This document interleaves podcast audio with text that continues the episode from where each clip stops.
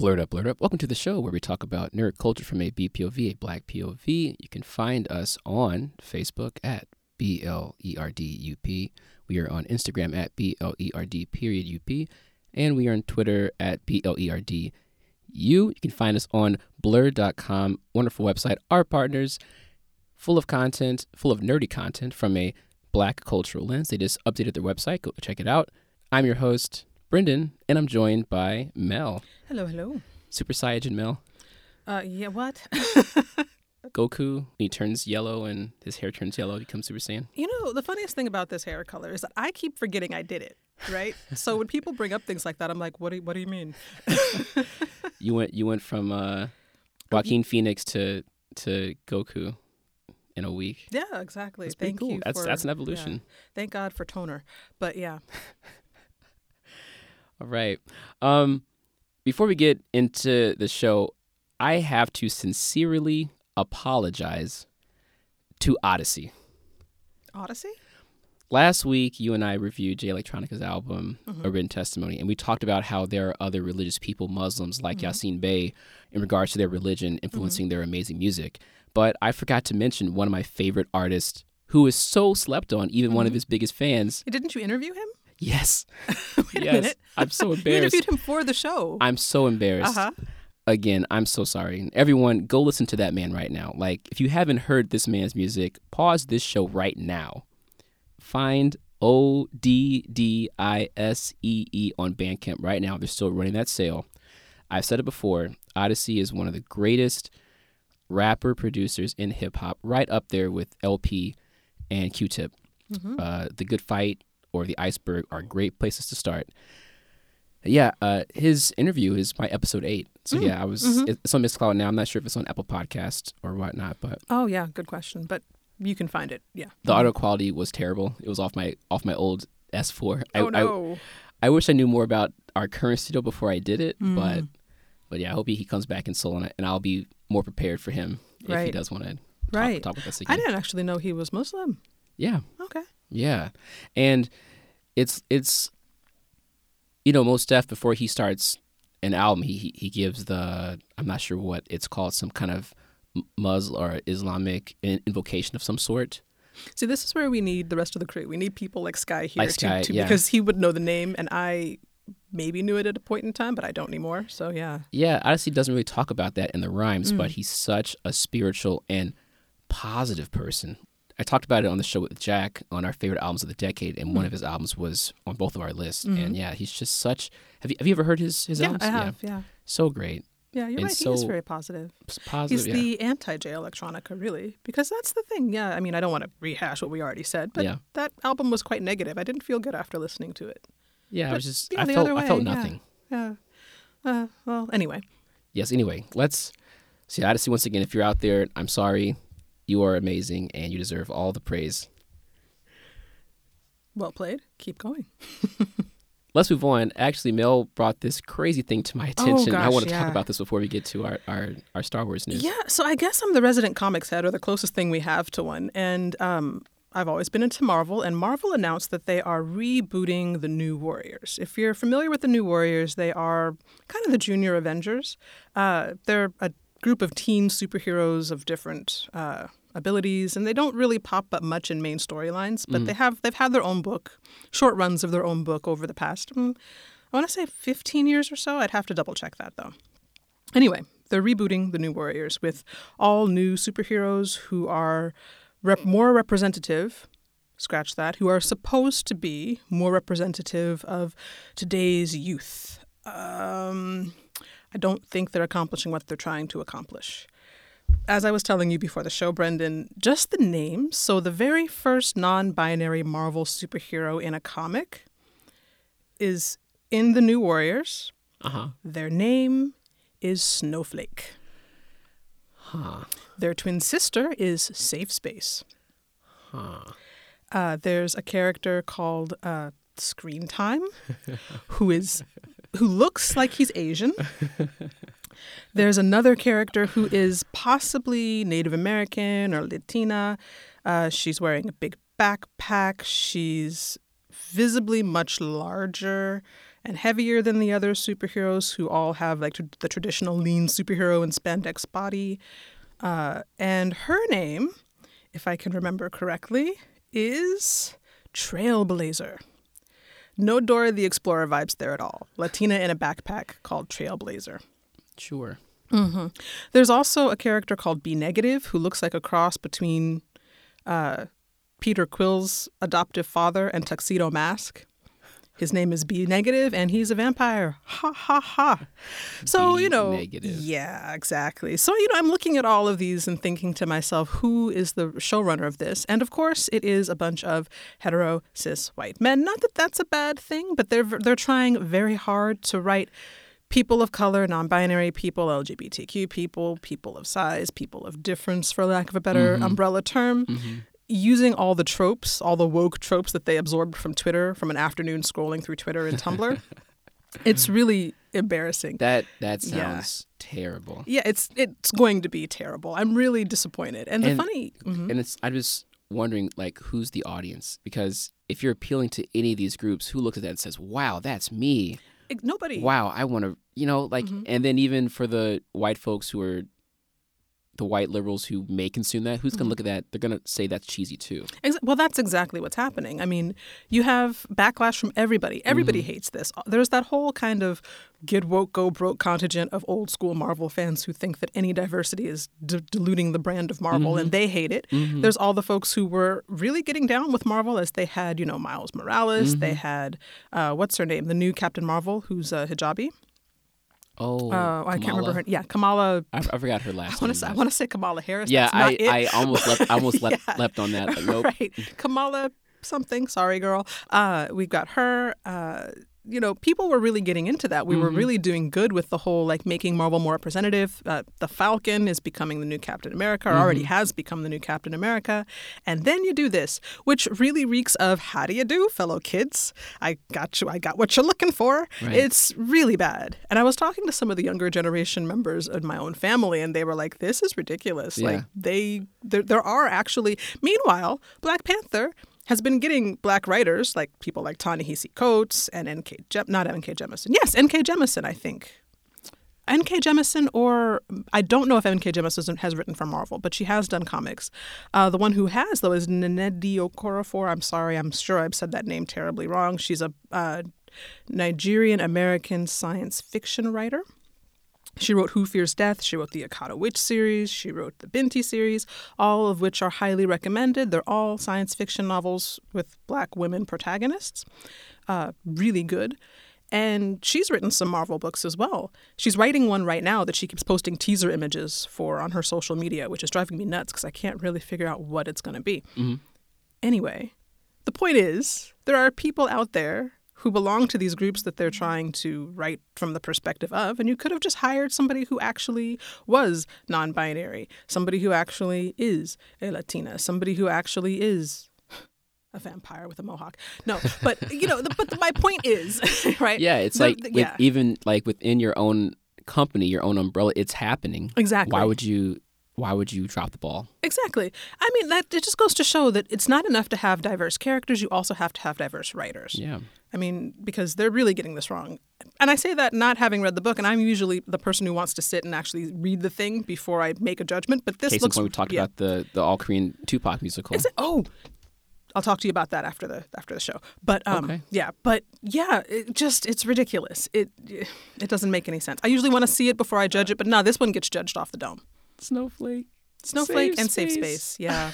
By the way, Snowflake's powers is that they actually shoot snowflakes. Okay, of course they do. Of course they do. So they're not like Iceman because Iceman's powers are actually really cool. yeah, no, they don't shoot ice. They shoot snowflakes. So it's like when Jubilee doesn't really shoot heat; she just shoots like fireworks, kind of thing. It's worse because it's snowflakes. Yeah. I mean, what about what are you gonna do with that? no. What villain is intimidated by? Oh, I don't know. It's a mess. It's I, and that's the other thing that my immediate question was: Who are the villains going to be for this? Because I don't see this going anywhere good. Right. You're gonna fight like the the most extreme of the right. Right? It's like the incel, right the incel. and he's just a guy walking around inside of a cell phone. I mean, it's just it's that ridiculous. Just to let you know, Yeah. uh, Kamala Khan Kamala Khan. is Miss. Marvel's name. That's right. Not Miss Captain Marvel. Marvel. Not Miss Captain Marvel. Marvel. Miss right. Marvel. You're right. Yeah. Yeah. Mhm. Okay. Yeah. It's just it's ridiculous. No, that's Yeah. crazy. Mhm. Um, let's move on to uh, some Star Wars news. Rosario Dawson has been cast as Ahsoka Tano, Anakin Skywalker's first apprentice. Now, you haven't watched the Clone Wars TV show, right? Just a few Little episodes bits. you Yeah. saw, uh, right? I- slowly by slowly. Have you seen you, you've seen her in it? yeah. I, I know who the character is. Yeah. She's in the books. So yeah. She's she's my favorite. Uh, no, she's my second favorite character after Obi Wan in the Clone Wars show. I think the casting is overall good. I can definitely see her as an older Ahsoka. I'm a bit worried about how they're going to fit her into the Star Wars universe. I don't want to spoil this too much for you because the story of Clone Wars and Rebels is is really good. Mm-hmm. She's coming into the Mandalorian to, right? Yes. Okay. We, we should- we should clarify that. Yeah. Mhm. So she's been cast to appear in The Mandalorian. And of course, The Mandalorian is set five years after the Battle of Endor. Mm-hmm. And she's dead by the time The Rise of Skywalker happens because we hear her voice alongside the other dead Jedi when they're kind of reassuring Rey to, you know, embrace Right. the Force or whatever. To be fair, I thought she was dead before that. Wouldn't she have been taken out in the whole um, Jedi purge? Well, that's the spoiler, which Oh. I don't want to. No, it's okay. I mean, for uh-huh. our listeners, this should be okay. But for Yeah. you, I don't Uh-huh. want to say too much. But you, you can just earmuff it real quick while I talk to the listeners, and then I'll. Ah, okay, can- well, go ahead and say it because I mean it'll be a year before I finish watching this anyway. So. Okay, yeah. I mean, it's still it's still heartbreaking to, to see what happens. Um, the last time we see her is in the Star Wars Rebels show, not Clone Wars, when she fights a actual Darth Vader Mm-hmm. uh, at a Sith temple on the planet Malachor, and it was really a touching moment when she, in that series, when she learned who this menace was because you know she was gone for a while. Right. Ezra, we thought she was gone, Mm-hmm. but in a, in a later episode, Ezra saves her. Uh, there's a weird kind of dimension time travel element Mm-hmm. to Rebels that was really cool, but never got explored in any other movie or TV show. Is it being brought up in the new season? a Mandalore? I'm not sure. No, not a Mandalorian. The new season of uh, uh, the cartoon. Well, Rebels is done. But what's the new one that just came out? Resistance or something. I think that one's a, was a little more like kid. Is it like the- I mean, wait. Rebels is kid friendly too, but Yeah. Time out. Isn't there? It's already done. I'm so far behind. Rebels. I thought there was something that was currently being released. I was trying to watch season one and two, and then there's another season that I was trying to ca- get caught up so I could watch it. I mean, Rebels had, I believe, four seasons, Mhm. and Resistance. I have never watched it. I heard Okay. mixed things about it, so I never got into it. I'm so confused. I feel like I've missed so. There's so much Star Wars stuff. That's the problem. And I think Resistance is similar to Mandalorian, where it Mm-hmm. kind of deals with kind of just regular humans and not Jedi stuff. Oh, okay. because it's because it takes place kind of Mhm. r- after Rebels and in between Episode Four and Episode 3 and most Jedi are, are gone at that point. Mm-hmm. right. Yeah. Hmm. Okay. apparently, I mean, I read this on Wikipedia or Wikipedia. Ahsoka's been stranded on that island of Malachor after her fight with Vader until the Battle of Endor. So that's the reason why she's not there. Okay. But at the same time, if Vader is still alive and he knew that he fought her there, wouldn't he go back and return and maybe. Yeah, they have some explaining to do. Yeah, and so I'm kind of worried that they're going to mess up her character retroactively because. Yeah. I think they're kind of doing this more for the cool points, but also I think because the look of the Mandalorian could really sustain a character like that. Yeah. And speaking of that, I feel bad for her voice actor, uh, Ashley Eckstein, because she actually did a cosplay. and She looks really good. Let me let me show you a, a picture of her. You all can look up look this up on Facebook. But Whoa. Wow. Okay. Well, and she's a voice actor, so she can act of in some way. I mean, voice acting is different than physically Sure, acting, but sure. maybe they. Oh wow. Although to be fair, when I first thought, okay, Rosario Dawson, she's got the perfect face for Star Wars cosplay. She really does. sure, I mean, she does look like an older Ahsoka. Mm-hmm. Yeah. but so does Ashley Eckstein. I mean, she looks she looks like Ahsoka, Yeah. and they're only two years apart. Rosario Really? Dawson is 40 years old, and this lady, Ashley Eckstein, is 38. So it isn't like, you know, Hmm. I guess Ros- Rosario Dawson, you know, has the gravitas. Yeah, and she's you know she's a proven she's a proven property. Absolutely. All of those things, and I mean this lady. It's not like she's not rolling in money from the voice acting. So, already. I don't know. I guess they just want more because one of the criticisms of the Mandalorian's first season is that okay, there's not that many recognizable faces Mm-hmm. because our main guy is the biggest star on the show, and you don't even see his face Sure. until the very well. No spoilers.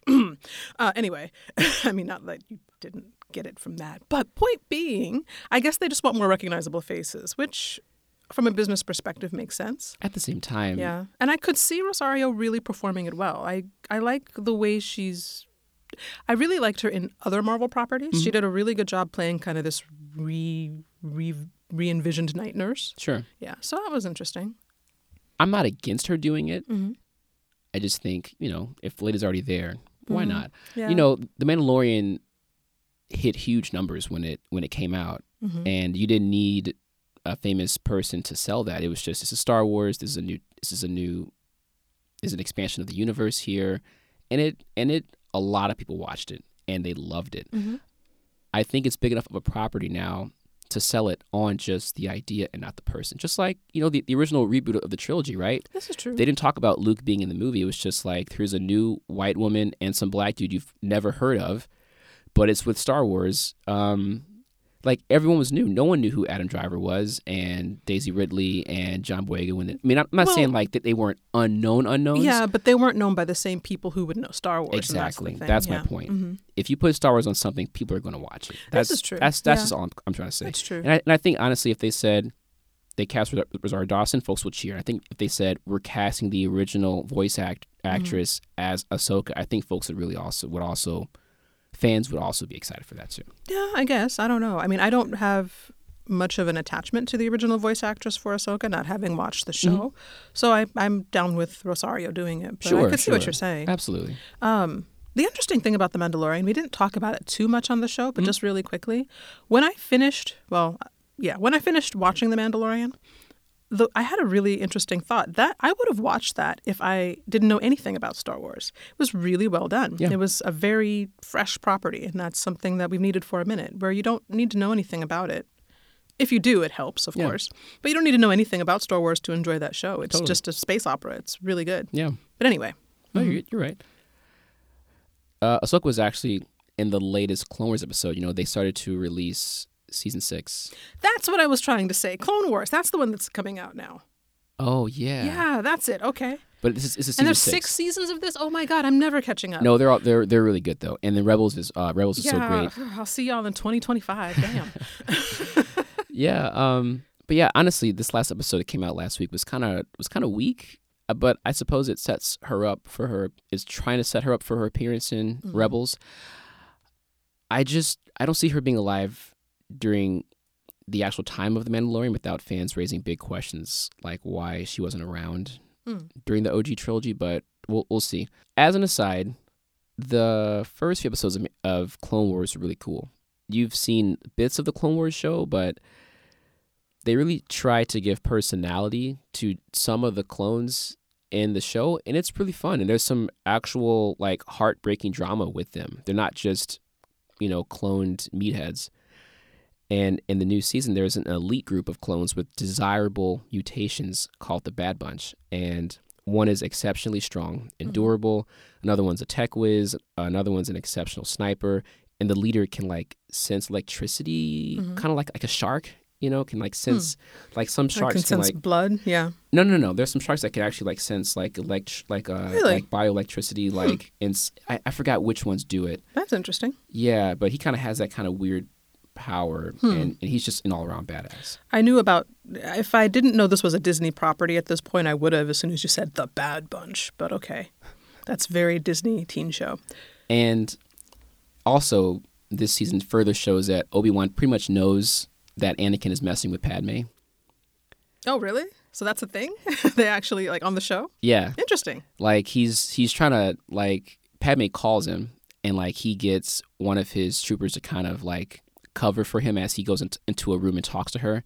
And then, and then he's, he's trying to stall Obi Wan from like going into the room. Uh huh. And then when Anakin walks out, he's like, "Hey, where, where you been? Oh, I, you know, I've been, you know, doing this thing." And as he walks past Obi Wan, Obi Wan's like, "Did you at least tell Padme I said hi?" And I was like, "Bruh, The way you described that little bit of plot sounded like the setup to an intergalactic Drake song. That's hilarious. Drake Wars." yeah. their friendship and brotherhood in that show. Watching them like just trade mm-hmm. off each other, like mm-hmm. just the the jokes, it's it's so mm-hmm. great. You really should watch it. Yeah, it's, I mean, it's in really the fun. in the few episodes that I've seen, and I think also the other thing is I keep forgetting where I started, where I stopped, so I keep like bouncing around, and I'm Mm-hmm. Sure. not keeping track of it because there's six seasons apparently of just this one show. Oh my god! Yeah. Anyway, yeah, um, yeah, but what from what I've seen, I really do like the way that they're building the characters, and I like the extra world building they're doing too. So Yeah. this is cool. Either way, I still think uh, Rosario Dawson can play Ahsoka, and it's fine. I'm I'm down. I'm down with it. Uh, before we move on, I want to. Uh, it just came out that Michael Biehn is also joining the Mandalorian. For those who don't know, he was Kyle Reese in the original Terminator, and he was Corporal Hicks in Aliens, which is one of my favorite films of all time. Right. So yeah, I'm really excited for all these these big big Yeah, names. and I mean it'll be cool to see Michael Biehn do a comeback because he hasn't been in enough stuff in my my opinion. I totally agree with you. I mean, the, he was great in The Terminator. He was great in Aliens. Was he in Predator? No, No, no. Well, but he was in another kind of big property, military like big military kind of military geek I know what you're talking science about. fiction, but I can't think of what. Yeah. Google break. Um, let's see. Oh, he was he was in The Rock. Was he? Yeah, I don't remember that. and he was in The Abyss. Okay, that's where I'm thinking then. hmm Yeah, he was in The Rock. Hmm. That, that's perfect for him. Totally, yeah. He's been in, he's been in a lot of stuff, but he hasn't been in enough stuff. I think not enough big ticket stuff. Oh, I totally agree opinion. with you. yeah. So it'll be good to see him in this. Yeah, looking forward to him. On to some other news uh, with the coronavirus. Mm-hmm. Lovebirds. We talked about Lovebirds a little bit last show. Mhm. Paramount Paramount owns the movie, and like Cloverfield Paradox, they sold it to Netflix uh, during this difficult time. There's no release date currently for it, but hopefully it'll hit its April 3rd release so we can talk about it. Yeah, that's. I think for the ones that you don't really need like a big sound system and Mhm. amazing visuals for, it's great to have them on Netflix. It's great to have them on Netflix. I was talking to a friend of mine the other day, and he said that he, uh, so you can buy, well, buy certain films right now, Mhm. uh, which are not getting a studio release on time or a cinema release on time because of coronavirus. Mhm. And he said he might not go back to the theater because he's got a really nice sound system in his home. And to buy a film for 20 bucks that you would ordinarily go and see in the cinema is cheaper for a family of five. Right. So this might be this might mean interesting things for cinema. I think a lot of industries are going to change after this in ways we didn't expect. Totally. This whole, you know, you have to commute an hour to work to do this thing that you could do at home easily. Mhm. Yeah. Yeah, nothing is going to be the same. Yeah, and you know, I've always really loved going to the movies, Mhm. and I don't love it as much in Korea because it's not fun to watch movies with Korean audiences a lot of times. They'll shush you if you laugh or if you have any response to the movie at all. And people get really crappy about it sometimes. I've gotten into more arguments in movie theaters here than I have anywhere else. Yeah, people are horrible. And I'm not even like a big reactor, right? I mean, I've been to the movies with you. I was, that's not like I'm like laying out in the laying out I mean, the, to be fair, we saw Captain Marvel together and there was nothing Yeah. to get yeah, nothing. Yeah, that's right. Nothing to get excited about. But you know, I'm not like rolling in the aisles. You know, like throwing popcorn at the screen. Yeah. But you know, if something's funny, I laugh. Yeah. If, you know, something's shocking, I gasp. But people here don't do that, and they get really pissy if you make any noise at all. And where I live, well, it doesn't matter. I'm not going to get into the whole story. But yeah, I've gotten into a lot of arguments over. Um, over in movie theaters here, and it's not fun to go to the movies to the, go to the cinema here, unless you know it's going to be deserted, which is why it's been fun lately. Hmm. But so I'm all for it. Yeah, I think things that are low budget that don't have a lot of that don't require the spectacle that Mm-hmm. Can be like showcased on on big screen. Like I want to see Black Widow on the big screen. right? Yeah. But Lovebirds, what's going to really happen in this film that's really going to need me to be right. hmm at the big screen for that? Yeah. On your note about being shush, I remember we uh, we had the Get Out watch party here, and there were about thirty of us in the theater, and you know, I was very vocal at that that movie. Like when uh, Chris got free and he ran up upstairs and saw the tea on the on the on the table, and the, and and the mom was there and she's about, about to grab it. And he had the ring. I was like, "Fuck yo, tea!" I was like, I yelled so so loud, and er- all, all the Koreans were laughing. And at the end of the movie, hmm this guy came up to us and he was, you know, reprimanding us for being too loud. And you know, you know, Sean Soul, he's like a, Mm-hmm. Oh, yeah. a, a big dude, and he was getting even getting in his face about it. I'm like, dude, you don't want to mess with us. Like, I need you to walk away. Right. hmm Yeah, it's But I just then, yeah, it's just a weird thing I think because I used to love going to the movies in the states because there like it's it's there's something cathartic about laughing with everybody and relating Yeah. with everybody Yeah. in the in the movie theater to the movie.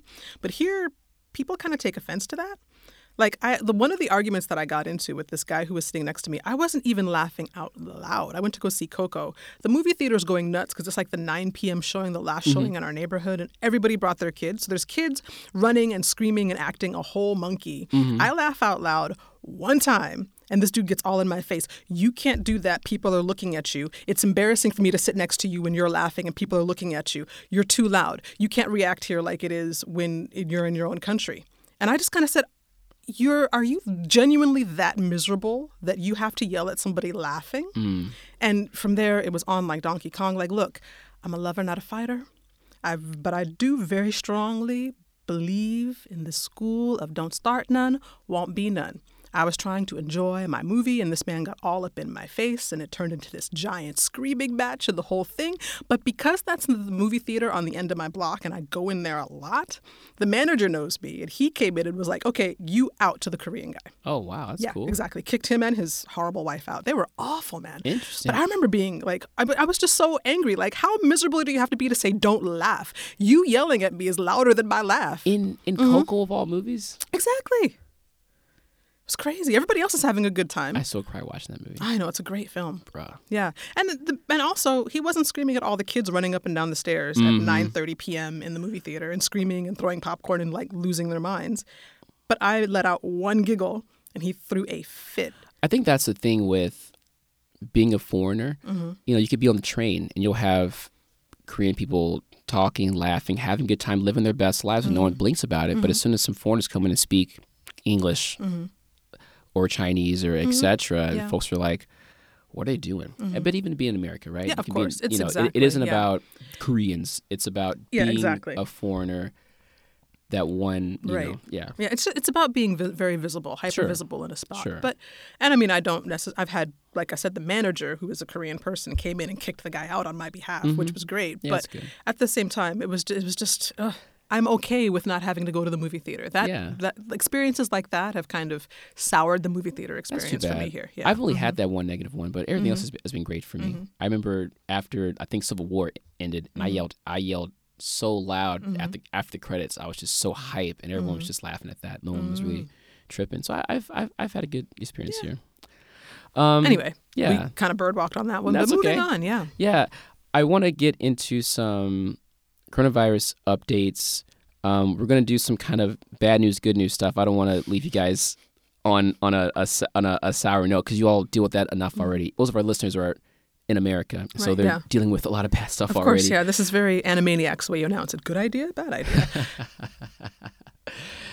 Oh, I still remember that one where they they surprised like good idea surprising your your grand your father for a birthday. Mm-hmm. Good idea surprising your your grandfather, and it's bad idea surprising your, your great grandfather I don't remember. because it surprised him and he like he croaks. Oh, jeez. I was like, Okay. Jesus, this is a kid It was show. oh yeah, but, but that show was really dark and very adult. Yeah, Remember it's supposed to be coming back, but I think Finger- the production's Fingerprints? been yeah, yeah, yeah, exactly. classic. There, there were some great episodes Classic. of that. Anyway, hmm I need to download that again too.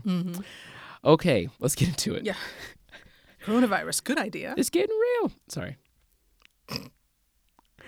So remember last week when we told y'all that the U.S. was going to kick South Korea out of the top five for most cases? Well, Mel was right uh, about it bumping us out the next day. However, it is now number three in the world, and it is almost number two with almost 70,000 cases, right behind Italy and almost 20,000 away from mainland China. It's this is especially hard for me because a black woman was the first to die in St. Louis City, my hometown, and she was only 31. And here I am, 34. So again, I need I need you all to internalize this. Black people can get it. Young people can get it. Um, there was some kid who was 21 years old with no he was not he wasn't immunocompromised and he still died. Yeah, Um, yeah. the most knowledgeable person in Trump's administration, I forget his name, Fau- Fauci, Anthony Fauci, I believe. He, he's the Yeah. guy who like did Yeah, yeah, did, uh-huh, did, did the, the face uh-huh, palm. yeah, Anthony Fauci. Um, he's he's the most knowledgeable guy, and he believes that this virus is ten times around ten times deadlier than the flu. So Mm-hmm. please take this seriously. social distance, wear your mask, wash your hands. Even if you don't have symptoms, you can still have it. You can still give it to your child, your nephew you love, you know, your nieces and nephews you, you love so much, Mm-hmm. uh, your grandparents. Just really be careful out there. Right. Yeah. Uh, a member of my community back home, my artist, like the kind of artist family back Mm-hmm. home, is he's 22 and he's in the ICU with this right now. Oh man. So, I mean, you know, yeah, you're right. Young people can get it. Everybody can get it. People of all ethnicities. Menudo and grits and uh, kimchi do not make you immune, immune to this disease. So be careful. Stay inside. Yeah, ginger ale does not do it. Even if you spell it J I N D R E L L, it does not do it for you. Yeah. So stay inside, listen to the guidelines, guys. Korea did that, and we're coming out of the other side of it, sort of, mostly. hmm Well, we'll see. I mean, two weeks from yesterday, it might change, but yeah, because the weather's been really nice and people are getting a bit lax about it. But don't do that, y'all. Listen to the listen to the experts. Really? Yeah. Um, I want to make a retraction from the previous show. There have been a number of articles about nature reclaiming empty areas because of less pollution and people presence. However, some of those have been revealed to be untrue. And we talked about dolphins swimming in Venice canals, and that was revealed to be false. Mm-hmm. And I want to quote the Nat Geo article that brought this to my attention. The phenomenon of sharing fake news highlights how quickly eye popping, too good to be true rumors can spread in times of crisis. People are compelled to share posts that make them emotional. When we're feeling stressed, joyous animal footage can be irresistible salve. The spread of social phenomena is so powerful, 2016 research shows, that it can follow same models that trace the contagion of epidemics. We really have to be watchful of what we post before a crisis. Obviously, you know, remember um, remember when people were sharing the death of the Things Fall Apart author for like three years. Like every year, Yeah. it would come out, and it's like, guys, like check your dates, Exactly. check the source. He's an ancestor now. Pour a little out and let him li- rest in peace. You know. Yeah. Yeah. mhm. But for for anything about, you know, people are talking about 5G is causing viruses and you know, everyone has a take. Uh just you know, you mentioned last week to me, you know, we don't want to borrow trouble, we don't want to start panic. Mm-hmm. Um but at the same time we don't want to give a false sense of security and everything in between. So now that we actually have the time Mm-hmm. to stay at home and social distance, etc., let's make use of that time Mm-hmm. and be sure about the facts that we share. Right, yeah. I mean, yeah, it's just, I also think a lot of those animal stories came from this desire that we have to. We human beings have this desire for redemption narratives as well. So we want Mm. to make this worth something, Sure. right? It's hard to metabolize a tragedy, which this is in a lot of cases, uh, or a crisis, which this also is. Yeah. It's hard to metabolize that and have it come out in the end that this wasn't for anything. I mean, we all grow up on movies and TV, and we're always we were taught just the, the human desire for stories teaches us that we want to have catastrophe be worth something in the end, and this might not be. So we're just trying to make that happen now. I mean, we're trying to say, oh well, maybe people are dying, but the dolphins are back. Well, the dolphins were always in Sardinia, which is where that picture's from. So, Right. yeah, you know, Well, to kind of piggyback on what you said last week about our lack of imagination, there are things that we should be focusing on, thinking about beyond just dolphins. Hmm. But we're, our scope is so limited, we can just we have to think beyond those kind of things, and that's what I hmm. actually want to get into. That, that leads us into hmm. some some good news here. London and California are the first major places to try to effectively eliminate homelessness during the coronavirus pandemic. So, under their plans, they're looking to lease hotels and motels and to shelters to help with containing the spread. Yep. And I got this info from Jefferson Public Radio uh, website, and I'm going to just read a couple quotes that are, I think are important. This is an important opportunity to bring folks indoors and then try to get them into permanent housing when this is said and done. And that's the key of Yeah. not just saying, okay, let's just do this for the crisis and then go back to the status quo later. Um, yeah, and this is this was said by Ali Sutton, who's the deputy secretary for homelessness in California. On Saturday, Governor Newsom announced that 2,400 hotel rooms had already been secured, with about 1,900 in San Diego County alone. And Sutton says the number statewide is closer to 4,000 rooms. Mm-hmm. In London, I was talking to some UK friends and fam last night, maybe Mhm. the night before last. All the days are bleeding together. It's Sure. like that Spider Man meme. Is Monday, Tuesday? I don't know. But um, the uh, uh, in London, this program's already gone live. So it was live as of last night London time. So it's actually working out pretty well. But what's interesting is that people are asking the question, why didn't we do this before? Mm-hmm. which I think a lot of people are going to be asking that Mhm. question. I think there are valid reasons to ask that question, but also that that question is not complete in scope. Okay. but even even so, I'm glad that this is actually do you want to speak on that? I do not. Okay. All right. Moving on hmm from Democracy Now, there's a video slash article titled Solidarity, Not Charity Mutual Aid and How to Organize in the Age of Coronavirus. And here, Amy Goodman uh, detailed a short list of thousands of organizations that are helping across the U.S. So, in the state of Washington, the Tacoma Mutual Aid Collective is organizing free food programs for kids hit by school closures. In Bay Area of California, the West Oakland Punks with Lunch is working with the homeless community in distributing lunch and supplies. hmm In Arizona, Tucson Mutual Aid is coordinating food and supply drop offs for people's front doors. hmm I'm sorry, two people's front doors. In Cal- uh, in Colorado, Yep. the Denver Service Workers Solidarity Group is building a network to demand an immediate moratorium on rent collection and eviction citywide. In Minnesota, the Twin Cities Queer and Trans Mutual Aid Group is organizing assistance for queer, transgender, and gender non binary people affected by COVID 19.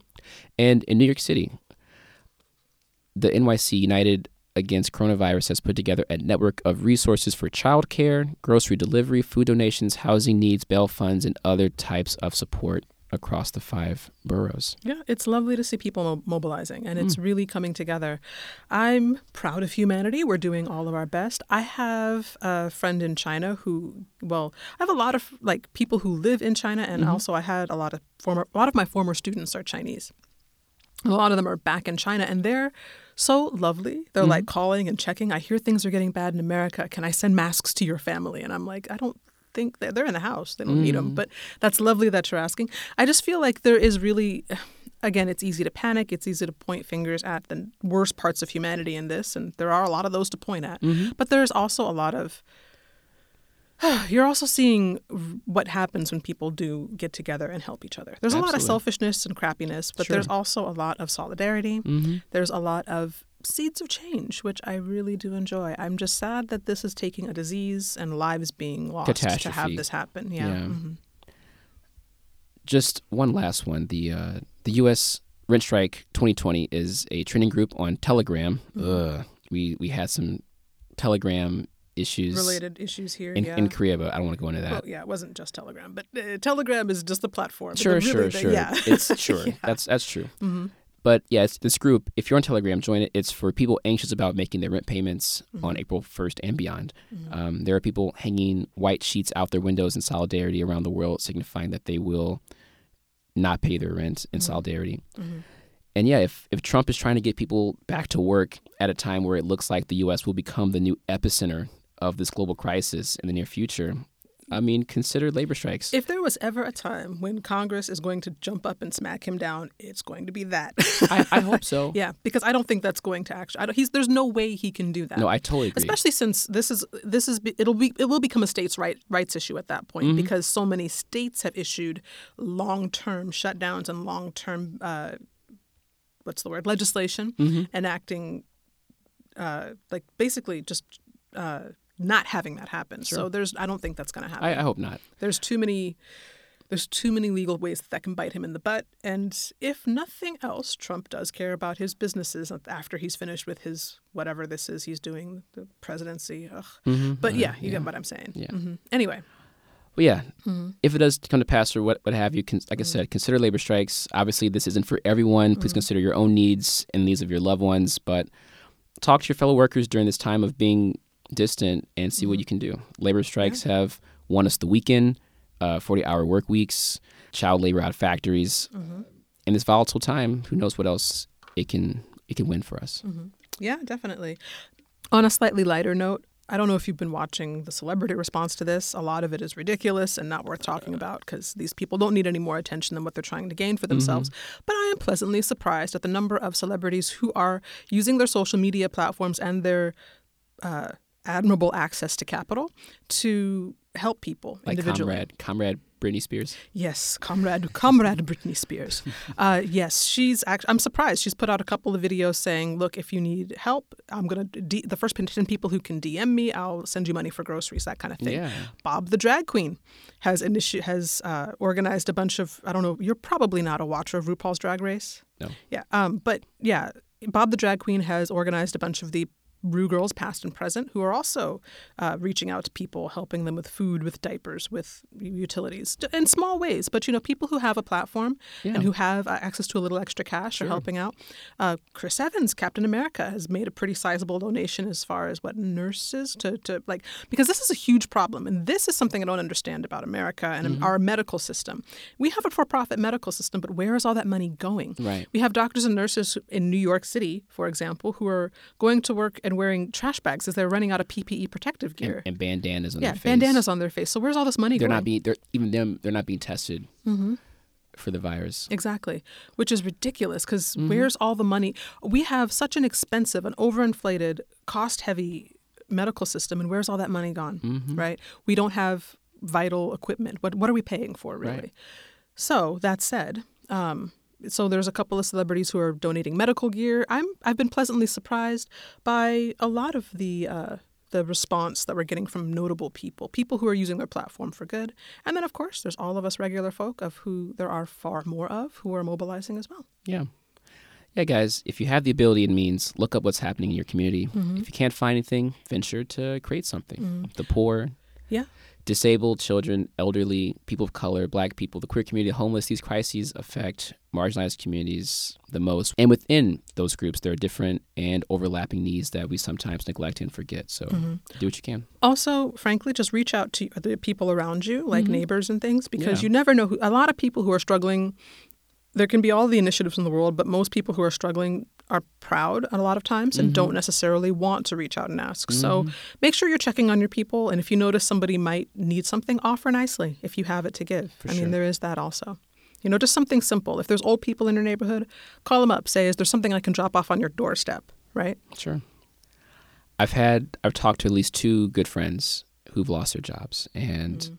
this grief just period even if you have a job and you're still just stuck in the house this grief is understandable and you should be allowed to to, to feel it we've never experienced this crises mm-hmm. before anything like it however as we talked about today there are initiatives happening all around us from government to more grassroots efforts and I hope that you can pull some inspiration and solace from that as you process what's going on around you. Mm-hmm.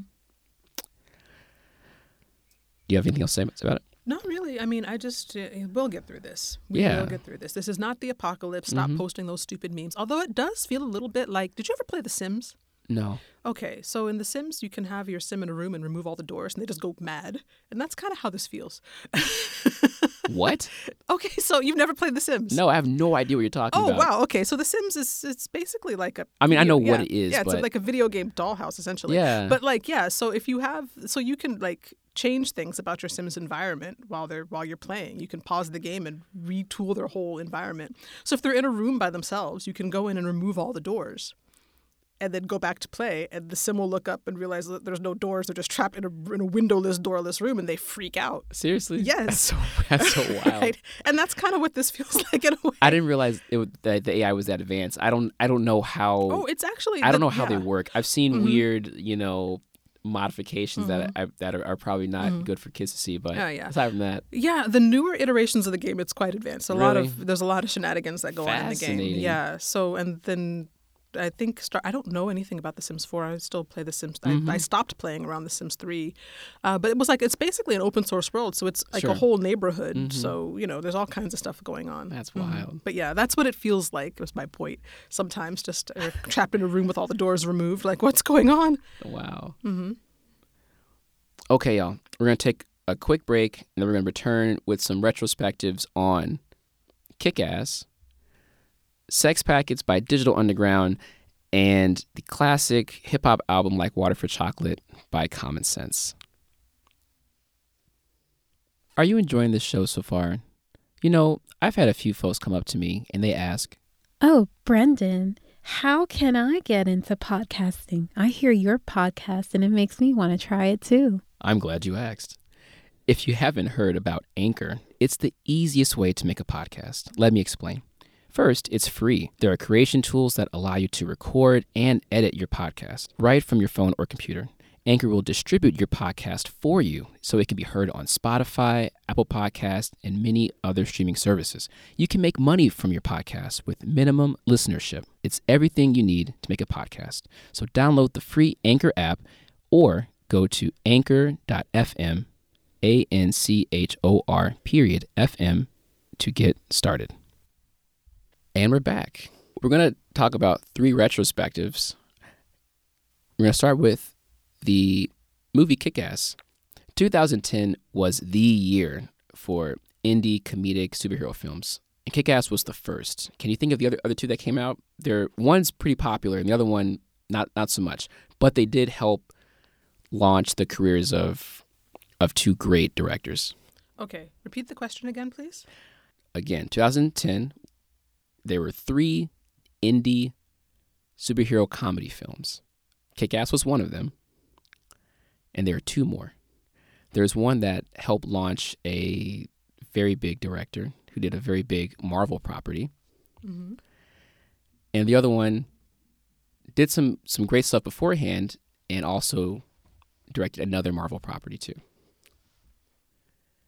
I have no idea. Folks at home, 2010, you know, yeah, your you know, yeah. don't don't Google it. Mhm. Think about it. Yeah, I have no idea. Okay, number one. Kick Ass was directed by Matthew Vaughn. Okay. who went on to direct one of the best X Men films, First Class. He also directed Kingsman and the sequel. Right. The next film that came out, which we'll hopefully talk about next month, is Super, done by James Gunn, who went on to do Guardians of the Galaxy. Never seen it. Never heard of it. Bef- You have to watch it. Okay. It's it's yeah, it's it's really good and crazy. Mhm. You remember that guy? Have you ever watched The Office? Yeah. I have not, but there's some. There's the kind of bigger guy with the glasses. I for, I don't know his name. Uh, on The Office. Yes.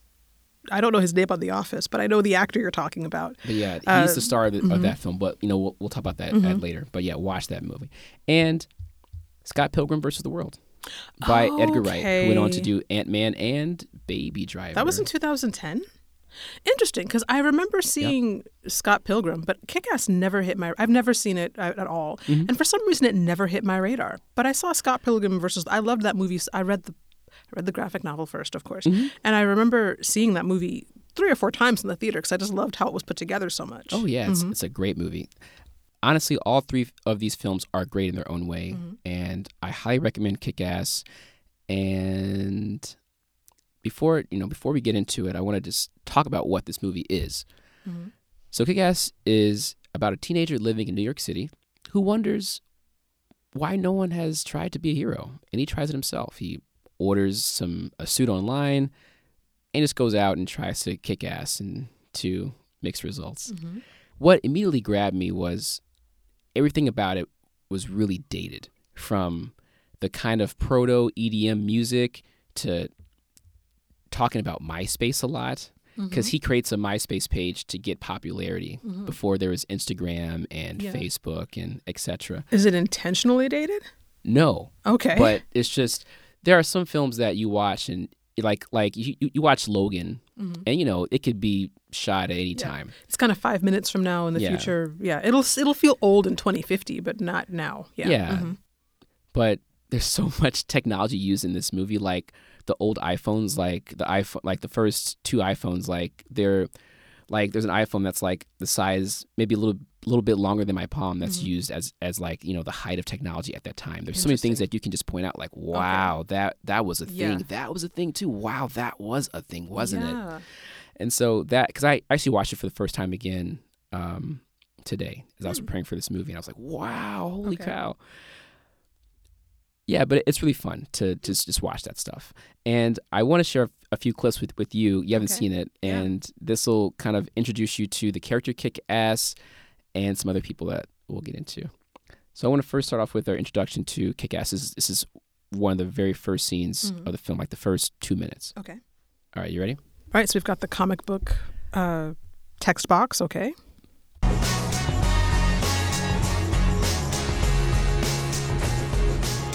That's me. Back before any of this crazy shit happened. Is that Quicksilver? I guess I was the last person you'd expect to become a superhero. From the Avengers. Oh, yes, yes. Not saying there was anything wrong with me, but there's nothing special either. I wasn't into sports.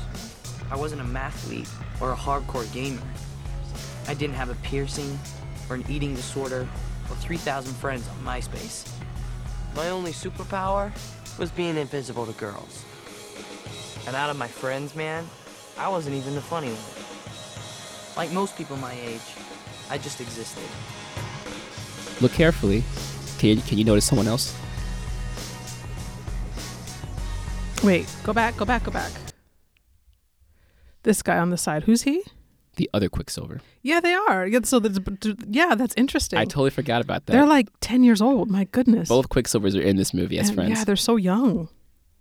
So I want to just go forward a little bit. So he, you know, he's a teenager. He Mm-hmm. fantasizes about his uh, his teacher, who is really hot, actually. Although Um, I can tell you right now, just from watching that 30 second clip, I know exactly why this didn't hit my radar. I'm getting like, oh no, not another teen movie vibes. Honestly, does this does this whole like geeky teenager arc rede- redeem itself in an interesting way, or is it just the typical trope stuff? you'll see. Okay, what on earth? so again, What is going on? so so here in this in this clip, he he fantasizes about his his English teacher. You know, Brendan, you did not tell me I was coming here to see boobs today. okay. Oh, it gets worse. Okay. It They gets was worse. Oh, you're in the oh, Black joking. No. later. Though, to be honest, it didn't take much to set me off.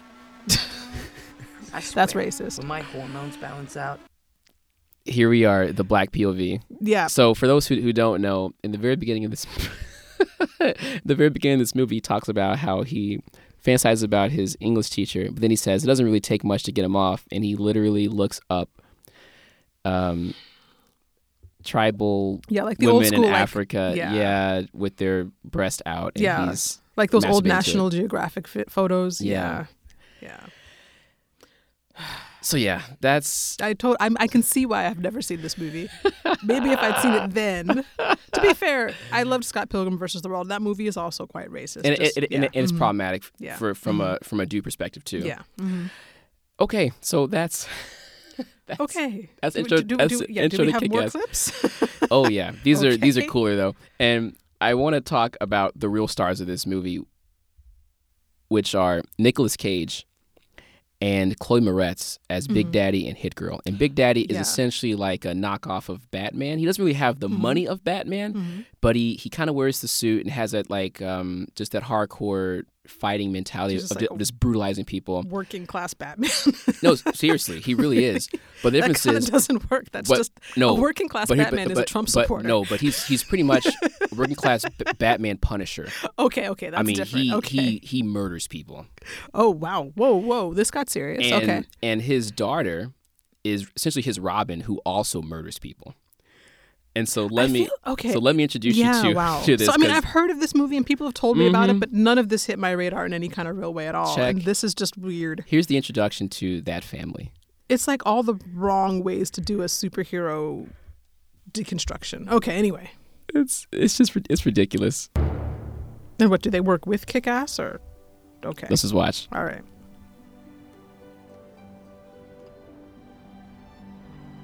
And she's 12 Daddy, too. I'm scared. Oh my god, she's Come really on, 12. Mindy, honey, be a big girl now. There's nothing to be afraid of. Is it gonna hurt bad? Oh, child.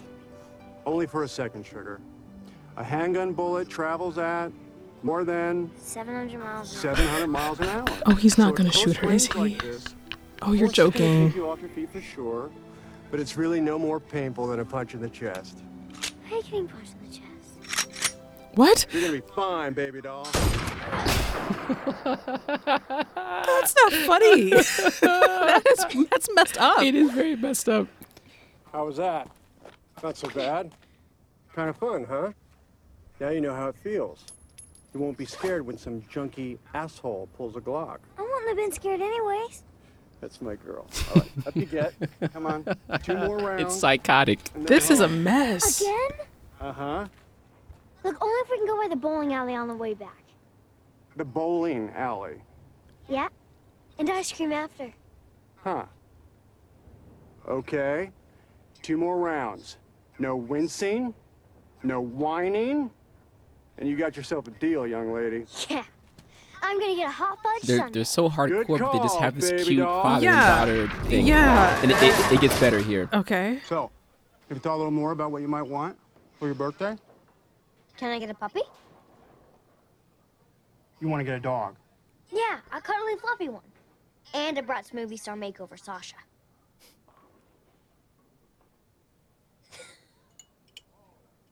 I'm just fucking with you, Daddy. Whoa. I Okay. French mom. Wow. Oh, child. You always knock me for a loop. Oh my know goodness. what? He's, he's, he's like this like need you too. 1950s Yeah, he's like the- like yeah. Leave It to Beaver dad who's like shooting his 12 year old daughter. Was- it's it's crazy. This is like alternate universe Ned Sand Ned, Ned Flanders. It's, yes, exactly. yeah. It's like Nicolas Cage plays this psychotic Ned Flanders who trains his children to kill. That's so villains. weird. Wow. Oh man, it's that that dynamic is great. Uh-huh. And I mean, it it seems interesting. It's just so who wrote this? This was this was I think this was originally a graphic novel, wasn't it? yes, mm-hmm. I'm not sure who did it. Because I'm curious because this is it's twisted, but this was very much the mode at the time that this movie came out. Because I mean, this came out around the same time as well. Actually, way after Sin City did, but mm-hmm. kind of people were there were a lot of movies being made of darker graphic novel properties. Is written by Mark Millar. Hmm. And Mark Millar, I believe he did some really important work with like Daredevil, like the like the Marvel Knights, Spider Man, the Ultimates, um, Civil War, Yeah, uh, he did uh, Mm-hmm. Civil Kingsman, War. Yeah, actually, yeah. and Okay. Wanted. That that uh, yeah, I knew Wanted, which was a waste of a graphic novel making that into a movie. That was not well done. But anyway, okay, I want to do one that last makes clip. sense. Okay, Well, my, my my last clip. So we, we were introduced to Kick Ass. We were introduced to the family, and now I want you to. I want to introduce you. Go ahead. okay, time out. So, how do Kick Ass and the family? How do they connect? Are they do they work together? So essentially, Hit Girl and Kick uh, Hit Girl and Big Daddy are just murking villains, but they're keeping it kind of quiet. Oh, so this is why Whereas- Kick Ass doesn't know, so he becomes Kick Ass. No, yeah, he doesn't know, and so he becomes Kick Ass, and he's so visible. Like his first, his second bout out in the city got um, watched on YouTube. Like s mm-hmm. like a lot of folks taped it, and it got like it was it was the most viewed clip on YouTube, which was hilarious. A- again, dating itself mm-hmm. because it was numbering in the tens of millions, and that was like the most viewed clip. Where we obviously know at this point we're in the 1000000000s mm-hmm. Um, so yeah, so I wanted this last clip is an introduction to Hit Girl when she pops up to save him because Okay. he's even though he wants to be a hero, it's not like he's training himself to I do mean, he doesn't seem like he, he, just pops out and hero just stuff. it's pretty much like Steve Urkel, like, hey guys, I want to like fight crime. Mm-hmm. okay. So in this clip, Kick-Ass goes to a black drug dealer's house just to make him stop hitting a girl he likes. And with no plan, he just walked into the house like, yo, stop it or else I'm going to come back and break your legs. And so, you know, black guy's like, yeah, you know what? You're dead. And so he's being pinned to the ground and here's what happens. Okay. Who is playing the drug dealer? Is I that don't know who somebody that is. famous? Okay.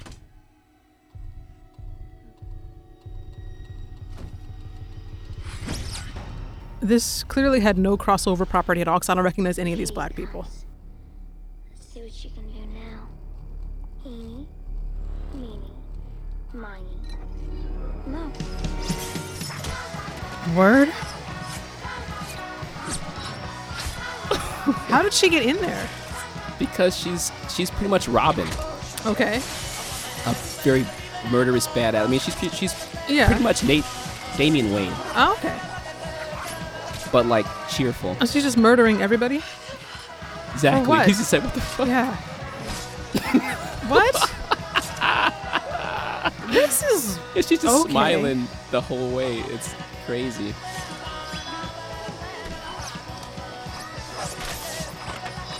What I find crazy about that dude that she killed was uh-huh. he was just a, a, drug addict and picked up the lamp because he was scared of yeah, her. He was just chilling and she just stabs him in the chest. Well, how, yeah. would, how would you just go to get a dime bag and you get stabbed in the chest? I mean, what? Watch this. Hey, Are you serious?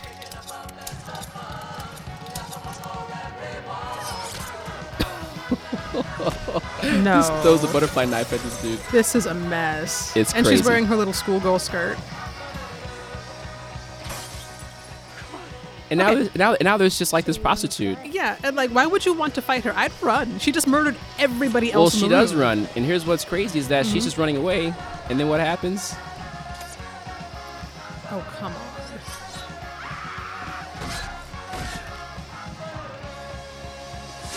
Yeah, the whole okay, no. It's a mess. this is a mess. it's a What whole is mess. I don't think whole- I'll be seeing this. No. I'm- I think I, I missed it. If I had seen it at the time, I would have been into it. But I think I missed its its freshness date. Yeah, I, I'm. It is interesting whether this would fly today because don't- yeah.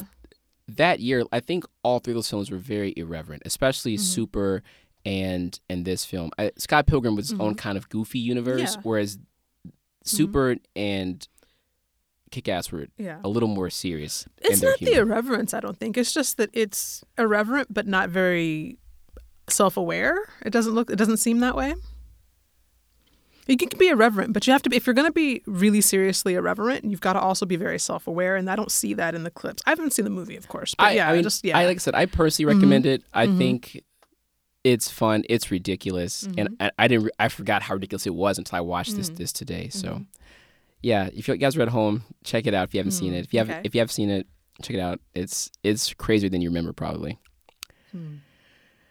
But yeah, I I kind of wish the indie superhero comedy can make a resurgence in the midst of all these kind of huge blockbusters. You know, Birds Birds of Prey took a s- stab at it, no pun intended. Mm-hmm. Um, but I wasn't really feeling that movie. Mm, it was all right. Yeah. It wasn't. I mean, it was Yeah. watchable, but not Yeah. amazing. Yeah, I think.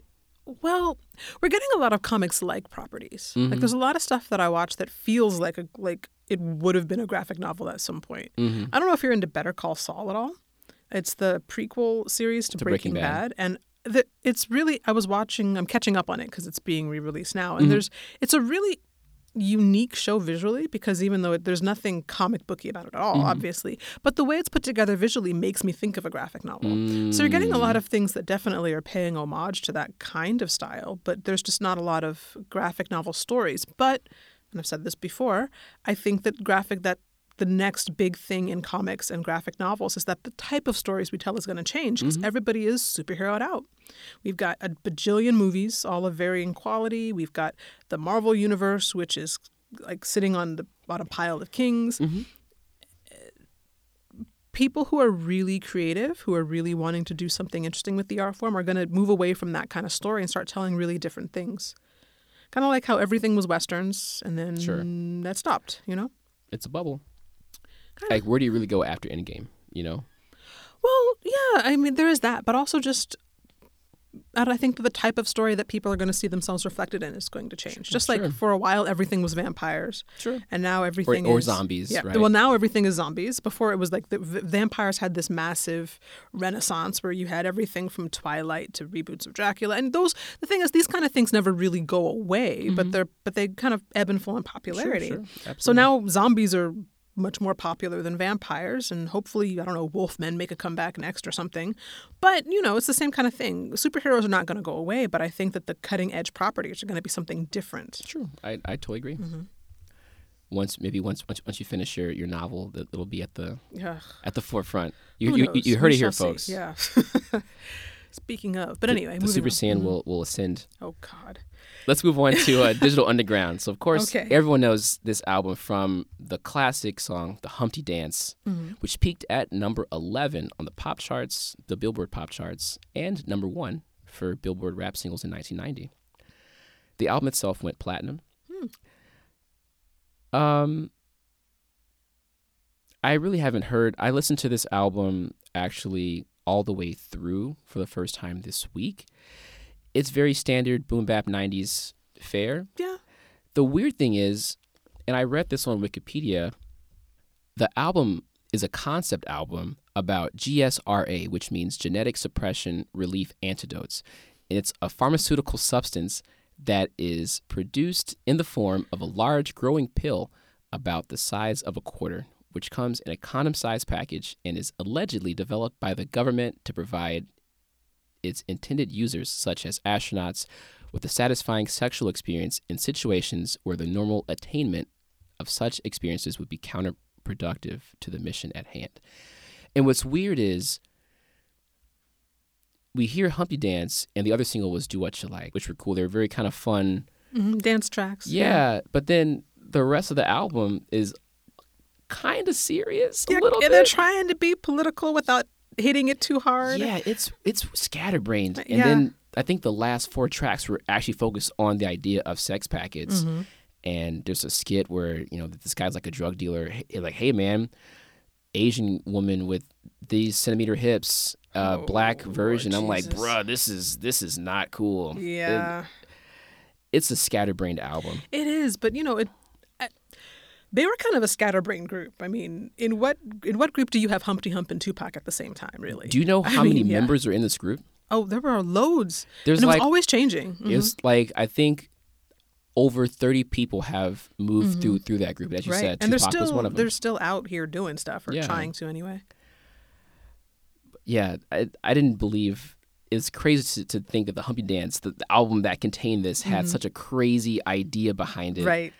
So yeah, look that up. But I think that's why the album wasn't a hit, just the singles. Right. You're you're, you're Yeah. very right. Because you're right, the Humpty Dance, if you listen to it by itself, you don't expect it to be part of that album. As an album, it doesn't really hang together particularly No, it doesn't. It's very, like you said, it's scatterbrained. It doesn't really.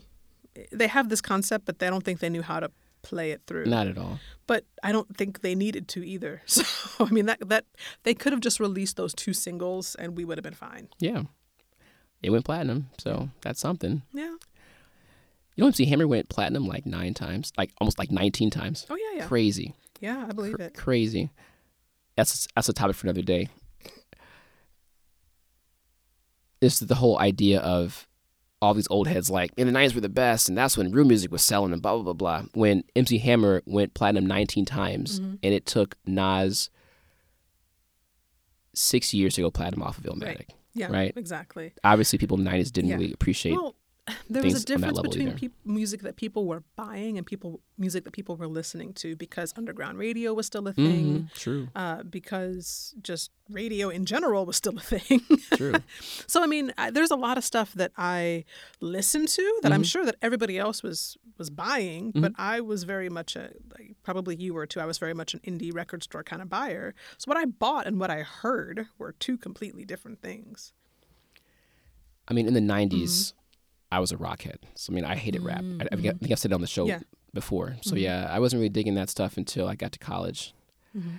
And one of the albums that I bought in college, Transition, is Like Water for Chocolate by Mm. Common Sense, Mhm. which turns 20 on March 28th. Yeah. So, hopefully, by the time you hear this this podcast, it'll already be there. This album dropped during the zenith of the Soulquarians' output, which ran from about 1999 to 2002. And for those listeners who don't know what the Soulquarians are, they were an alternative hip hop soul collective. The members were Questlove, J Dilla, Erykah Badu, Mos Def, Talib Kweli, Common, Bilal, Q-Tip, James Poyser, Pino Palladino, and Roy Hargrove. I really oh, I regret. forgot Roy Hargrove came Yeah, from there. yeah. Wow. and yeah. since he's passed and J Dilla has passed, uh-huh. Uh, last year I, I really regret missing retrospectives on Things Fall Apart Mm. and one of my all time favorite rap albums, Black on Both Sides. We just didn't have time to do it. Mm. Like Water for Chocolate is one of my favorite Common albums. I don't know how you feel about it. I go between it and Resurrection. Mm. Um, I like them both for different reasons. For me, like Water for Chocolate is Common's only album because it's the only Common album that I listen to all together. I think of it as an album. I don't necessarily think of any of the songs, even though, of course, there are definitely singles from that album. I think of it as an album, and I never just want to listen to one song from it. It's one of the few albums that I go to and I think I want to hear the whole thing or not at all. Interesting. It's a whole. okay. For me, that's just one full, complete work of its own.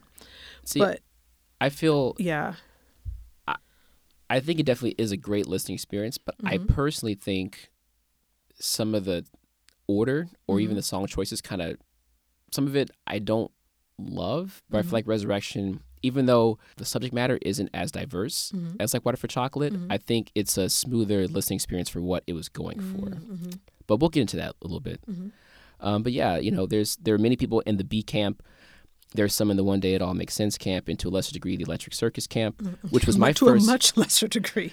but that was my Electric first Common album. Really? Yeah, you know, it, Wow. uh, uh, EC came out, I want to say 2002 ish, 2003 ish. Uh-huh. And I bought it off of Come Close.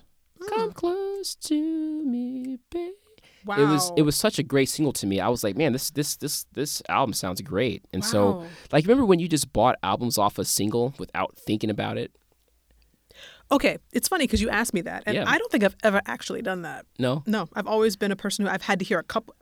I've always been stingy with my music buying Mm-hmm. money. I've had to hear a couple of singles, and I would always go to the record store and like preview lots of albums, like whatever was new before the singles were even really out, and buy them off the basis of that. I've never just bought an album from a single. No, I this was one of those. I saw that video. I thought it was really touching. And I was like, you know what? I want this. And I bought it. And then I heard the rest of the album. And I'm like, man, this does not sound like anything else in the album. And so Circus. There's some folks who really like it, and there's some there's some cool tracks on it. Uh, but yeah, I just I couldn't I couldn't get with it. But you know, like when I first heard "Lap Dance" by N.E.R.D on the on MTV, and I was like, wow, this song is nuts, and I just bought the album. I Really? See, I, I was I've never been that person. I've always had to listen to Mm-hmm. a, and I mean I've again old person, not really all that old, but just definitely Yeah, there's a not much older. generational difference I think in our in our buying habits to an extent because for me like social media and all of that didn't have a whole lot of impact on what I bought. It was very much I would go to the record store on a Saturday morning and wander around and listen to whatever looked interesting and buy stuff based off of that. Um, but not necessarily. I don't think I've ever bought anything off a single. I think over time, I mean, I, I definitely evolved in that, but I definitely remember those being strong ones. And then for you know Linkin Park fans, when that first uh, single "Closer" came out, I bought that immediately. Really? Wow. Quality Control, I remember hearing improvised off of Jet Grind Radio, which we'll talk about later on this year. And yeah, I just bought the album, just done. De La Soul, I remember hearing Oodles of O's on um, Tony Hawk Pro Skater 4, mm-hmm. bought it. Really, I have to be honest. They're another one. I don't feel like they have any albums. They just have collections of singles, like De La Soul. Where like I've never really like I don't like listening to their whole album. I'll listen to a track here and a track there, but I've never put on a De La Soul album and listen to it This- beginning to this- end. I I apologize to the listeners. Mel does not yeah. Represent the opinions of Blerd Up. I honestly, I've never listened to a De La Soul album beginning to end and been like, that is a satisfying You experience. hurting my heart. I, I realize this, My but I've, look, I got, I have got to, I have to speak my truth. Okay, so yeah, I mean, I, but I like De La Soul. I love listening to their tracks, but I've never loved an album of theirs just as an album. okay. But gonna, to be fair, I think that there's not a lot of artists who I who have loved their album as an album. A lot of them do just kind of have a single with some associated stuff. And also, I don't like De La Soul skits. That's the other thing. Okay, stop making that face, man. okay, okay. I'm just gonna, I'm just gonna. This, this. Uh, I, I, I realize. I realize. it's okay. It's okay. I'm, I'm good. Let's get, let, us get back survive, to, you'll let's, let's get back to like survive. for Chocolate. So, like Water for Chocolate was named after a book from 1998. Uh, and the movie from 92 of the same name. Uh, from Wikipedia, in an interview with Combustible, the poet Common compared the main character, Tita de la Garza's passion for food with his passion for music. And he said, hmm. actually, the, the album is named after a movie of the same title. And the movie, the main character was a really good cook. She would always be cooking for people. Whenever she would cook, she would really put a lot of emotion into it. So when people would eat her cooking, they were able to feel the same emotions she felt while cooking it. You feel me? So this is the same thing. I put all my heart, my mind, and my rawness into these tracks. So I hope that people can feel that when they listen to the album. Mm-hmm. Yeah, for me, the, the immediate feeling when I listened to it again, and when I first listened to it, was just the sense of maturity from the previous albums. I mean, I love mm-hmm. Resurrection, mm-hmm. but there's kind of that lo-fi lightness to it that's fun and allows for him to have fun on those tracks. But the first track is like time traveling, a tribute to uh, Kuti. Uh, feel, Fela Kuti. Yes, yes. And just the production was on an, another level. And indeed, this was Common's first major label album. J Dilla was behind nearly all of this, with Questlove as executive producer. Uh, the Six Senses, of course, done by DJ Premier. But yeah, this is just a fantastic set of songs, rhymes, production, features. Uh, Fela Kuti's on it, Mos Def, Bilal, Vahina, um, Vahinia Mojica, Jill Scott, MC Lyte, Slum Village, D'Angelo, CeeLo Green before he was problematic. Oh, yeah, he used to be the man, but what happened? Man? Yeah. Anyway, Mm-hmm. Yes, y- you would think that that many people could overwhelm the project or the vision, but everyone complimented the mm-hmm. music and still allowed Common to be the main star. Right, yeah, it's very smooth. Take note, Jay Electronica. But yes, it's very smooth. It just it really does sound like a cohesive work. Yeah. Like it, if you put on the album and you listen to it, it does there's no there's no moments when you stop and go, "Huh? What?" Like in Sex Packets. For me there aren't. Oh, this face. Okay, fine. But for me there aren't any moments where I stop and go, "What is this? This doesn't fit." It it's just it's a really it's like reading a good book in one sitting. Sure. It's just all a very smooth cohesive work. This is my favorite Soulquarians project. That Mm-hmm. would be Black on Both Sides and Mama's Gun by Erykah Badu. But I think this is the most realized from the collective as a whole, if that makes sense. Yes, because yeah, everybody shows up. Yeah. You know, there's the standard bravado, but there's some nice variety in there, like The Light, which is a classic love song. I think that's the first real love song I can remember that was focused on a black woman like that. Just Really? just just being like when Just I the was first one you can remember, yeah. yeah, like from that video I still remember Erykah Badu pulling up her rainbow socks and it was just cute. like the song was just so warm. Yeah. And I was, I guess, what made me buy Le- Electric Circus was I was happy to jump on that vibe when it first came out. You know, I, think see. maybe I see. hmm the questions was that quirky fun joint with Mos Def about why certain things exist or happen. Mm-hmm. Why do I need ID to get ID? yeah. Payback is a grandmother. Mm-hmm. The track about how he tracked down the people who robbed his grandmother. Mm-hmm. A film called Pimp with MC Lyte is another take on common kind of representing hip hop as a female that Mm-hmm. he's trying to teach and control. And honestly, I had forgotten she was on this album. Mm-hmm. And so when that track came on, I was like, oh, I forgot about this one. It was really nice to hear her voice. I feel MC Lyte's another one who really didn't get enough flowers when she was hot. Agreed. Mm-hmm. And Monie Love Yeah. Always will always cape for for, for Mm-hmm. Monie. I like this this song. Which song? A film called Pimp with MC Lyte. It it bordered on the cheese. It does, yeah. But I think that was just very indicative of its time. Now, so here's the thing. How old were you when this when this came out? When it first dropped, I was probably 14. Okay. So when this came out, it was 2000, so I was 19. I was a mm-hmm. college sophomore. Mm-hmm. And just this is where like our age difference isn't that great, but it makes a big difference here Sure. because this particular album was everywhere. And I went to a very I went to an extremely predominantly white institution, but the summers I'd go home and it was this this album was every the light was just everywhere. And it wasn't just like it was everywhere that year. It was everywhere for the next 5 years, right? It's a huge yeah, song. that song was everywhere. And then just the album and just the vibe. I don't know. I feel like there was just a real different texture. And every generation has a different texture That to the way that they special. express culture. And there was just a very different texture to black culture. I really feel grateful that I kind of came up in those years Mm. when there was just such a, there was a, real effort at being positive and at being whole and at being healthy that I'm not going to say it doesn't exist now because it does, but Mm-hmm. it just it was just very differently expressed, and I think it was just a it was a, it was a vibe. and it, was, a very vibe. popular. Yeah, and it was exactly it was popular, and it was also just there was just a real vibe to it. I don't know how else to express No, it totally. really, I- I but totally- yeah. mhm. Absolutely. So for me, this album was if you went to a house party, this album was playing Sure. if you I had a I had a college radio show at the time, and my radio show was gospel, but I would still work in a track or two from this every once in a while. Uh, I had like a Sunday Ghetto morning, but not that one. But I mean, like I had like a Sunday morning gospel show, and I would you know sneak in little bits and pieces of stuff from this in, here and there. Uh, if you were talking to people about music, if you went to a, uh, I used to do this thing where. Um, long story it was like karaoke but not karaoke not like from a cheesy machine but there used to where i was there was this trend of having live bands mm-hmm. do karaoke. So if you could sing or if you knew somebody who could sing you'd go and you'd say to the band can you do this song? Mm. Right? And there were so many tracks from this album that people would attempt to do at those parties. Wow. I mean, you'd hear all kinds of stuff, right? Like, yeah, so you'd hear people, you know, everybody was doing their best Badu impression at that time anyway, right? So, you know, you'd, you'd get Tyrone. yeah, get to, totally. But you know, you'd get somebody ah. trying to be common and somebody trying to be CeeLo. Mm-hmm. It never really worked because they're not common, they're not CeeLo. But you know, people were really into it in a really different kind of way. Sure. So I don't know. Yeah, it was just it was a vibe. It was very much. It's, it was this is one of the albums that's the soundtrack to my to my young adulthood, I guess, Sure. and that's very. I think that's why I feel the way I do about the album as a whole. As opposed to any of the individual tracks, because the tracks were everywhere, but the album more more so than the tracks, the album was everywhere Just that vibe, and then Yeah, overall, just that whole era of the Soul Queers, Right, that yeah. vibe just just set. Right.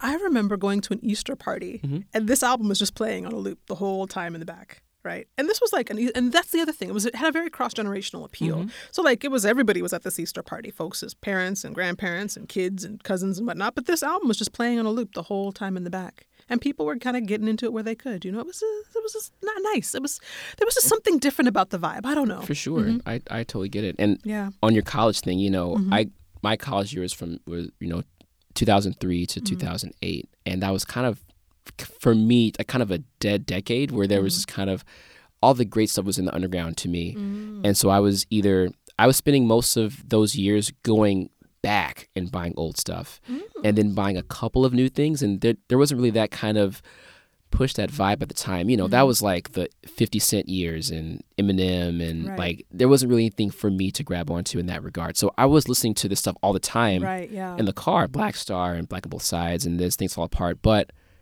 I wasn't it wasn't like the fresh stuff at the time. Mm-hmm. I think the only thing that was really fresh when I was in college was like when Nas dropped Hip Hop is Dead. And like that was like Oh, what's this about? And then that was, you know, that was an okay album, but Yeah. Mm-hmm. just the idea of him saying it, I think that was a fresh take. But that's all I can really remember at the time. right. Yeah. I wish I could have grown up or gone to college when like Good Kid, Mad City came out or Mm-hmm, To, to mm-hmm. Pimp a Butterfly came out. You know, who knows mm-hmm. how that energy would have Yeah, changed definitely. a person. Well, I- yeah, I wonder about that too. Like, it seems like we're kind of getting back into that vibe in mm-hmm. some small pockets here, but there Kinda. kind of there's a lot of other things going on as well. But you know, you never you, you never move backward; you always move forward. Yeah. So the culture's doing different things now. I just really appreciated the vibe of Black culture when I was Absolutely. I- coming up as a very young woman. I it was there was something really beautiful. People were really trying to express beauty, even in really ugly things, and I really appreciated that. I don't know if I don't necessarily think they're not doing that now, but there was something about it that resonated. Sure. Mm-hmm. Um, a song for Assata was my introduction, my actual introduction to Assata Shakur Mm, really? as a younger man. Oh Um, wow. Yeah, Okay. so yeah, this album has a lot of flavor. and I think it largely works. Like I said, I think a, f- a film called Pimp Mm. started. I, I think that was the beginning of Com's gravitational pull to the cheese. Like yeah, because he really is living there now. Yeah, I think if if like Common's career was it was a summit, I Mm-hmm. think Like Water was like the peak there, and then it starts to like Be is pretty good, but Mm-hmm. his lyrics I think slightly got watered down, and that song Testify, that cheesy courtroom, I- Yeah. it was I, I was Yeah, I was kind of yeah And I mean, uh, he just wrote a book, a memoir, and that memoir is. I, it's positive, okay but it's very. It's you know he's just. He's like, I don't know how to describe it. He's just very. there was a uh, one of my friends he he said Common is now like a Starbucks mom rapper. Kind of, yeah, he really is. Yeah, I mean, he's, I don't know. I appreciate his positivity, but he's For just sure. there's just not a lot of edge to him anymore, which is interesting. Actually, I saw Common in concert two years ago, and he didn't do any of his new stuff. Okay. Yeah, but I mean, he the, tore the house down. It, he Okay. pl- it was at Red Rocks, and he, Mm-hmm. you know, it was he was part of a bill with a bunch of other kind of '90s artists. So it was him, it was En Vogue, it was Lauryn Hill, who was actually on time, but spent most of her set screaming at the sound guys. She's got the worst attitude, man. Um, but yeah, so it was En Vogue, Common. Lauryn Hill, and it was somebody else who maybe wasn't good because I've forgotten them. But uh, yeah, and but he was probably the best act on that night. He Did was he real he consistent. Dance at all? No, he didn't break dance. He did call somebody up on the uh, onto the stage to like rap to them, and my friend I was with was really pissed off. She's like, "How's she gonna steal my man?" Oh. But yeah, it was it was. But he was a he was a great show, but he didn't He's do great. any of the new stuff. Yeah, I, I, don't think he did anything post. Um. Wow, let me think. Post Be, maybe Maybe, maybe even what was the album before Be? like Water for Chocolate. Oh no, I'm sorry, No. Electric Circus. Yeah, maybe he didn't do anything post Electric Circus. I, I, I remember being surprised because he wasn't doing anything new, and he's got new stuff, but he wasn't doing anything new. Yeah, because it never really hit. I Yeah. I saw him on a free concert, hmm. sponsored by Newports, and it was him. it was him and your favorite group, De La Soul. I, I didn't say I don't like De La Soul. I just don't like their albums. I'll still gladly bitter. listen to their tracks, I'm still but I just don't look. For me, an album has to be like a cohesive work together, and to me, De La Soul doesn't do that. Terrible. they just have terrible, collections shameful, of singles. Shameful. Shameful. Oh come on. Sorry. De, De La Soul, I would Mm-hmm. say, honestly, De La Soul, they're probably my favorite hip hop group, like, of all time. This like, is okay. Now I see why you're taking this so personally. De La and okay. the Roots uh-huh. are like, they're, they're, but De La takes it, it for me just, Mm-hmm. just because of how eclectic they are. But anyway, let's, let's, let's go on. Let's Yeah, close, let's, sorry. let's get to closing this out. yeah, yeah. We're, we're just Um, rambling about music now, which is great. But yeah. Uh, upon listening to Chocolate again, there there were some homophobic lines near the end. I don't know if you caught those. You know, that's the one bad thing about, well, not the one bad thing. It's one of many bad things, but maybe the most glaring bad thing about music from that era is that hmm. there was a lot of blatant homophobia, which is, I mean, that's something that we've improved on, thank Yeah. God. But yeah, it does, it always startles me when you go back because it is like love, peace, light, acceptance, vibes, vibes, vibes.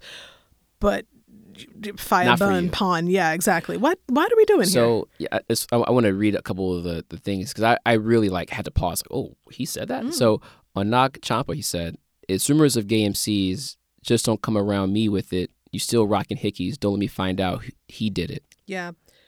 Yeah, so this was back, yeah, this was back in the conscious days when everybody was kind of a proto hotep and didn't know it. Proto woke Yeah. and uh, Thelonious, which I love this beat. Uh, Mm-hmm. You can feel it in your chest. Your bi feel it in her breast. Plus, you rhyme like like a nigga with his nipples pierced. So first is all like So unnecessary. So first we're you know we're calling out women by her name, um, and then we got yeah exactly. It's just Mm-hmm. Yeah. like like unnecessary. Is, Why do is this? Yeah. So yeah, obviously yeah, there are things you know he wouldn't be able to get away with these days, but uh, great album. Mm-hmm. Um, if you haven't heard it, please find it. If you have heard it, give it another spin. It still it still it still holds up really well. It does, yeah. But you're right about the homophobia. That's inexcusable. I think the only one who, from that era, from that kind of general vibe, that general scene, who didn't really do that was Erykah Badu, actually. If you go Mm-hmm. back and listen to her stuff, I don't think I've ever been startled by any sneak attacks from her. Uh, Lauryn Hill is really bad, though. Really? Yeah, Okay, I know yeah, that. yeah. Actually, a friend of mine who's And a- Jill Scott too. Yeah, yeah, Jill Scott too. Yeah, but she's I been kind of she's she's it. no no uh, she's she's good. Yeah, on exactly. that, right. Which I, but that's what I'm saying. I kind of expect it from Jill Scott. She's, yeah, her her wheelhouse is so different that she never really was trying to be political ever. Well, I'm just saying I don't Mm-hmm. think that because they're R&B singers, they don't really need to even venture into the homophobia. oh, I agree. On that, I agree. Right. But Jill Scott's been, I think, more clear on that. The Philly scene was real different on that. I think. Okay. uh, was just she was just always more clear on that. So she was never trying to step out of her bounds. She's Mm-hmm. got that whole bit where she's talking on uh, the live album that she did.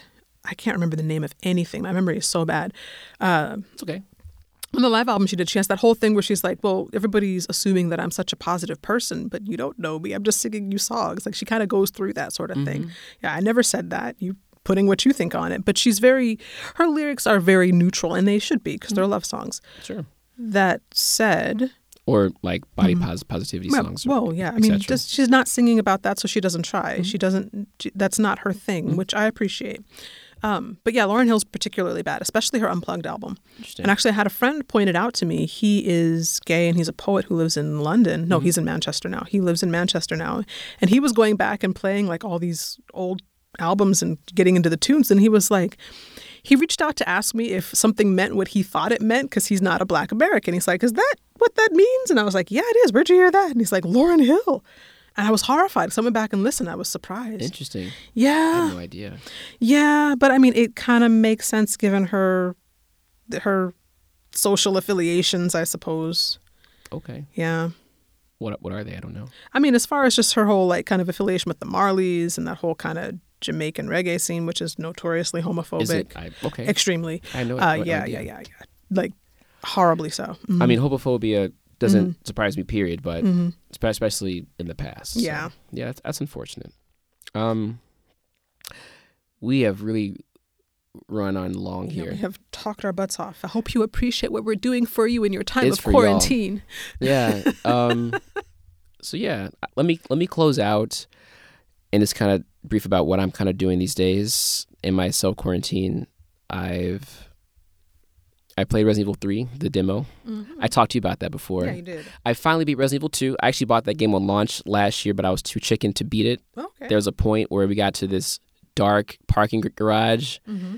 and I was just like, no, Oh, what? really? Let me let me just no, and I just stopped. Um, but I finally beat it. Mm-hmm. Um, it was really fun. I played the RE3 demo. It was really fun, and I played Final Fantasy 7, Hmm. uh, the the remakes demo, which is actually really good. I bought seven during the GameCube era when I had a GameCube, and I couldn't play it because the graphics were so garbage. But this new remake, well, yeah, because when the PlayStation came out, it was cutting edge. Right. But when the new when the new generation came out, Of course. things look bad. Gotcha. You know, the NES and the SNES had those sprites that Mm-hmm. still hold up, Hmm. whereas the PS one 64 days kind of have that that kind of adolescent kind of like ugly phase of gaming. I think as an aesthetic, Mm-hmm. it's too pixelated and gross. I see. Like if you played it at the time, then it's Yeah. then it's great. But if you Uh-huh. try to go back and retroactively play it, I don't think it you, you can do it. And So for that game, that's, that's how it was for me. But this remake was really good. Yeah. I'm not sure if I'm going to buy it though. Resident Evil 3, I'm probably going to buy it. I everyone's talking about Animal Crossing. I don't know if you know what that game I is. I know what it is, but I yeah. I played it to death when it first came out on the GameCube, and I Mm-hmm. watched a friend play this new one, and I'm not sure that game is for me anymore. I don't. I don't think I, re- Mm. I can really do simulation kind of farming games like that anymore. Mm-hmm. Yeah. I need a more like story driven Mhm. game like The Last of Us, which is coming Okay. out soon. So, Mm-hmm. what are you up to these days? Same old, same old. I'm on sabbatical anyway. I wasn't actually intending to have to go out and see human beings between December and September anyway. So this is what I'm doing what I was already already planning to do, which is stay in my house. Word. yeah, so yeah, I'm reading a lot as always and writing a lot and building new stuff and catching up with everybody. One of the weird things about everybody back in the West being on self isolation mm-hmm. now is that all these folks who I never get a chance to talk to because we're on opposite schedules are now online when I'm online. So I'm having these great conversations. I love talking to you guys, but it's Yeah. like I, you know, it, but it's like 3 a.m. for me, and I'm try- I'm supposed to be going to bed, but y'all are like, hey, by the way, what do you think about? And I'm like, yay, it's my friend, I can talk, but why, why now, man? right. So, but it's actually great to be able to catch up with people. I really love how the internet keeps everybody connected. It's a beautiful thing. It's such a wonderful thing. The, whoever, Al Gore, we thank you.